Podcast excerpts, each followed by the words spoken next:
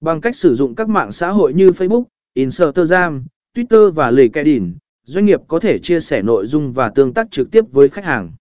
Đo lường hiệu quả Đo lường hiệu quả là một phần quan trọng trong chiến lược content marketing hiệu quả.